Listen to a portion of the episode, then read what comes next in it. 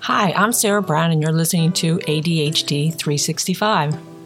This episode is brought to you by Recoup. Recoup provides an all natural supplement that gives you a smarter slant on health and may reduce side effects and sick days. Take 25% off their wellness lines with code CHADD, C H A D D.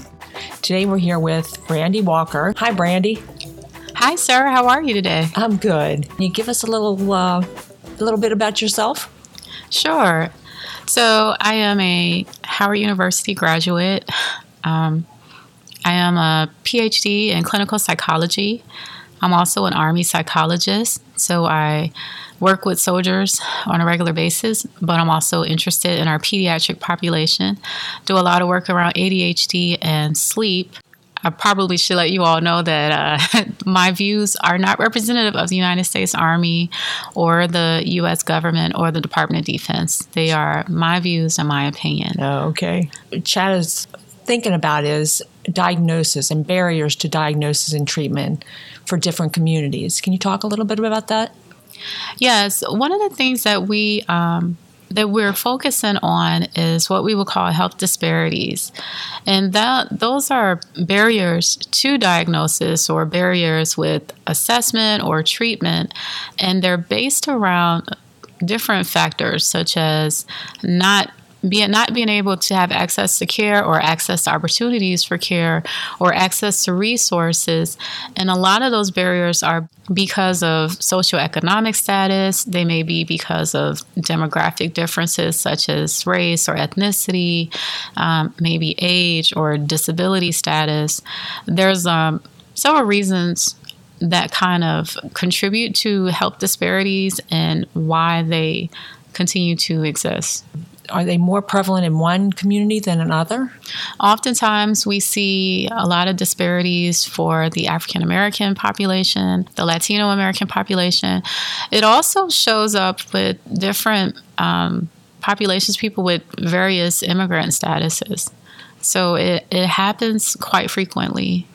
So, is it access to care or is it not getting the information that they need to go for a referral. Like they don't understand that maybe this is ADHD happening.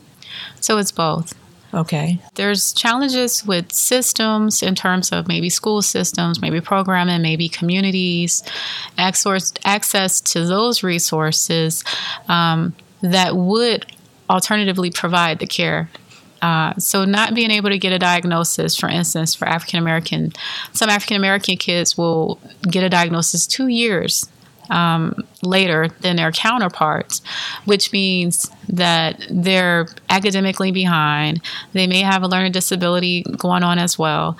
A lot of times with ADHD, there's also comorbid anxiety or depression. So, it's having all of those challenges that you typically wouldn't have if you weren't demographically differentiated in terms of resources and support. Where is the gap? A lot of times it can happen in a classroom when um, a student might be misbehaving or have symptoms of ADHD and it's just considered misbehavior. Um, depending on the route that's taken. So if a if a teacher, first of all, if it's a classroom where it's like 29 kids and one teacher, then there's a strong possibility that child might get missed versus a classroom where there's a teacher, maybe a teacher's assistant. Um, so even at the school level, there could be um, disparities in the consistency of care or the access to, to even being assessed or diagnosed properly. It shows up in a medical system when um, a child with ADHD may be just seeing a general practitioner, someone who who just generally provides basic care to the to families, but rather than getting the support from being evaluated by a specialist. So specialists may be able to to get more insight if if it's ADHD, it might just be sleep deprivation. Uh, the ability to comprehensively assess children is probably one of the number one reasons why you may have either the diagnosis uh, comes late or the diagnosis isn't assigned at all, or you're diagnosing something that's not ADHD but something else. And the other issue is being able to get the treatment when there is a diagnosis present, or the idea that maybe a, a diagnosis is uh, is existing. So it seems like maybe they need more training for teachers, talk to parents, and then parents need the education, and also the pediatricians. So all three have a gap. Yes, and that that gap is what we would consider in some cases, or a lot of cases, when it continuously happens for like populations that are underserved um, or historically underrepresented those are the ones that where you kind of start seeing that difference in care right. and when you see the difference in care you start seeing a difference in school and academic achievement you see the difference um, with adults in their productivity. You see the difference in stability. And the other component of health disparities is the increase for health problems that people would not actually be susceptible to. So there are preventable medical conditions or medical problems that would otherwise be prevented if the person would have had proper access to care. So, can you give me an example? a child who grows up in a, a neighborhood where they're a lower socioeconomic status, there's no healthy grocery stores. So you won't right. have a Whole Foods, but you'll have like a 7-Eleven convenience right. store. Right. You have several fast food restaurants um, instead of places that sell fresh fruit. So that child is already at risk for cardiovascular diseases, um, obesity, mm-hmm. and maybe even asthma, depending on the quality of the air. So there's all these different things that could uh, potentially be preventable if the child has access to care or community resources, or if those resources are better in quality in terms of what they can provide. So let's go sense. back to this child that's not diagnosed. Mm-hmm. Um, what long term? So health is one long long term issue, but if they're diagnosed two years later than other children, then what other kind of impacts do you see? So there's issues with um, academic achievement. Children with ADHD, diagnosed or undiagnosed, the rate of high school dropout is 35%. So you take one of those large high schools, we're talking classrooms full of yeah. students that are dropping out because they have ADHD and can't manage their uh, condition. The difference in academic uh, achievement, it continues, that gap continues to widen. So a child who has the diagnosis, um, and say most kids get diagnosed at age seven, but African American child may not get their diagnosis until nine. So then it's two years loss of academic achievement or they may be minimally achieving when they could have been achieving well beyond what they actually are getting because of the diagnosis. That same child, as they're moving along to the next grade and next grade, they're just kind of falling behind, falling behind, and the ability to get them where they're supposed to be is uh, such a larger challenge had they been receiving the care all along.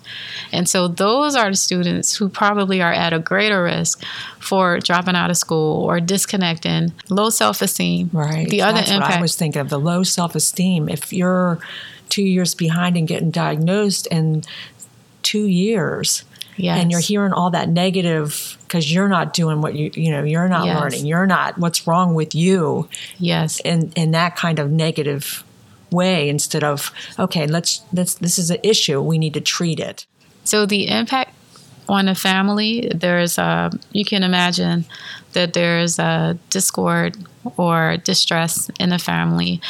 Um, like we said the self-esteem is an issue we know ADHD already is comorbid with anxiety and depression. So 50%, even higher, 50 to 70% of children who have ADHD also have anxiety issues. Mm-hmm. And the numbers are kind of similar when it comes to depression, too.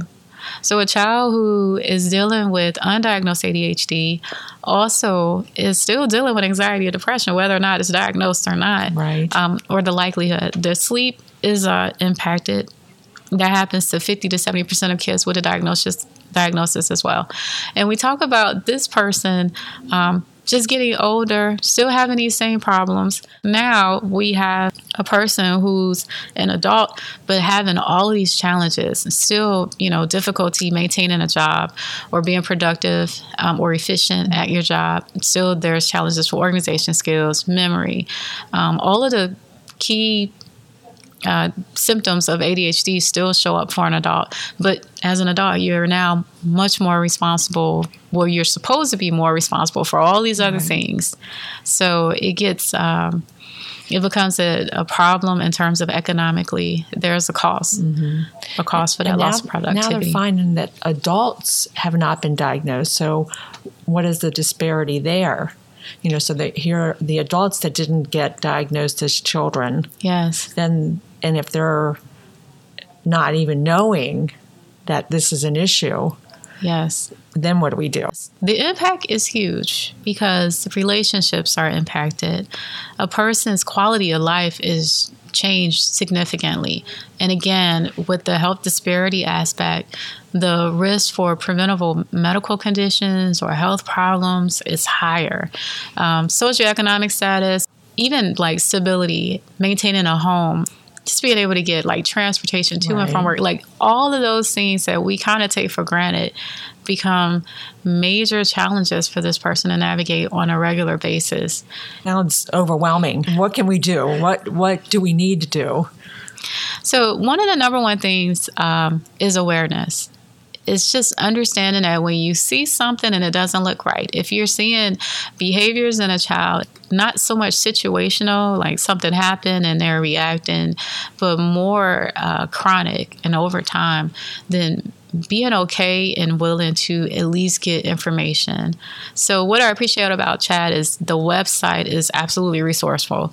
The opportunity to get information and take that information to the next step. So, if you think your child has the diagnosis, not being afraid to ask the doctor or ask the teacher what they're seeing. Um, collaborating with teachers, collaborating with the doctor, and being okay with having conversations. If is if the adult is having issues, not being afraid to talk to the doctor and say, "Hey, this is what's happening for me. Do you think that maybe I have anxiety, or what if I have ADHD?" Because on the other side of that coin, once you have a diagnosis or you have more information about what's going on, then you have access to resources. And the resources are excellent at allowing a person to be productive, allowing them to improve their quality of life. You control your life instead of it controlling you. Absolutely. Disability. Any kind of other tips that you might want to want to give this before we end today?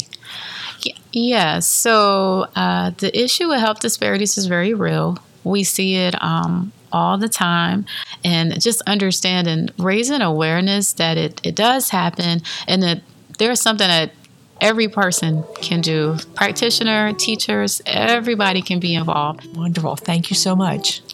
Thank you. Thanks for having me. It's been a pleasure. This episode was brought to you by Recoup.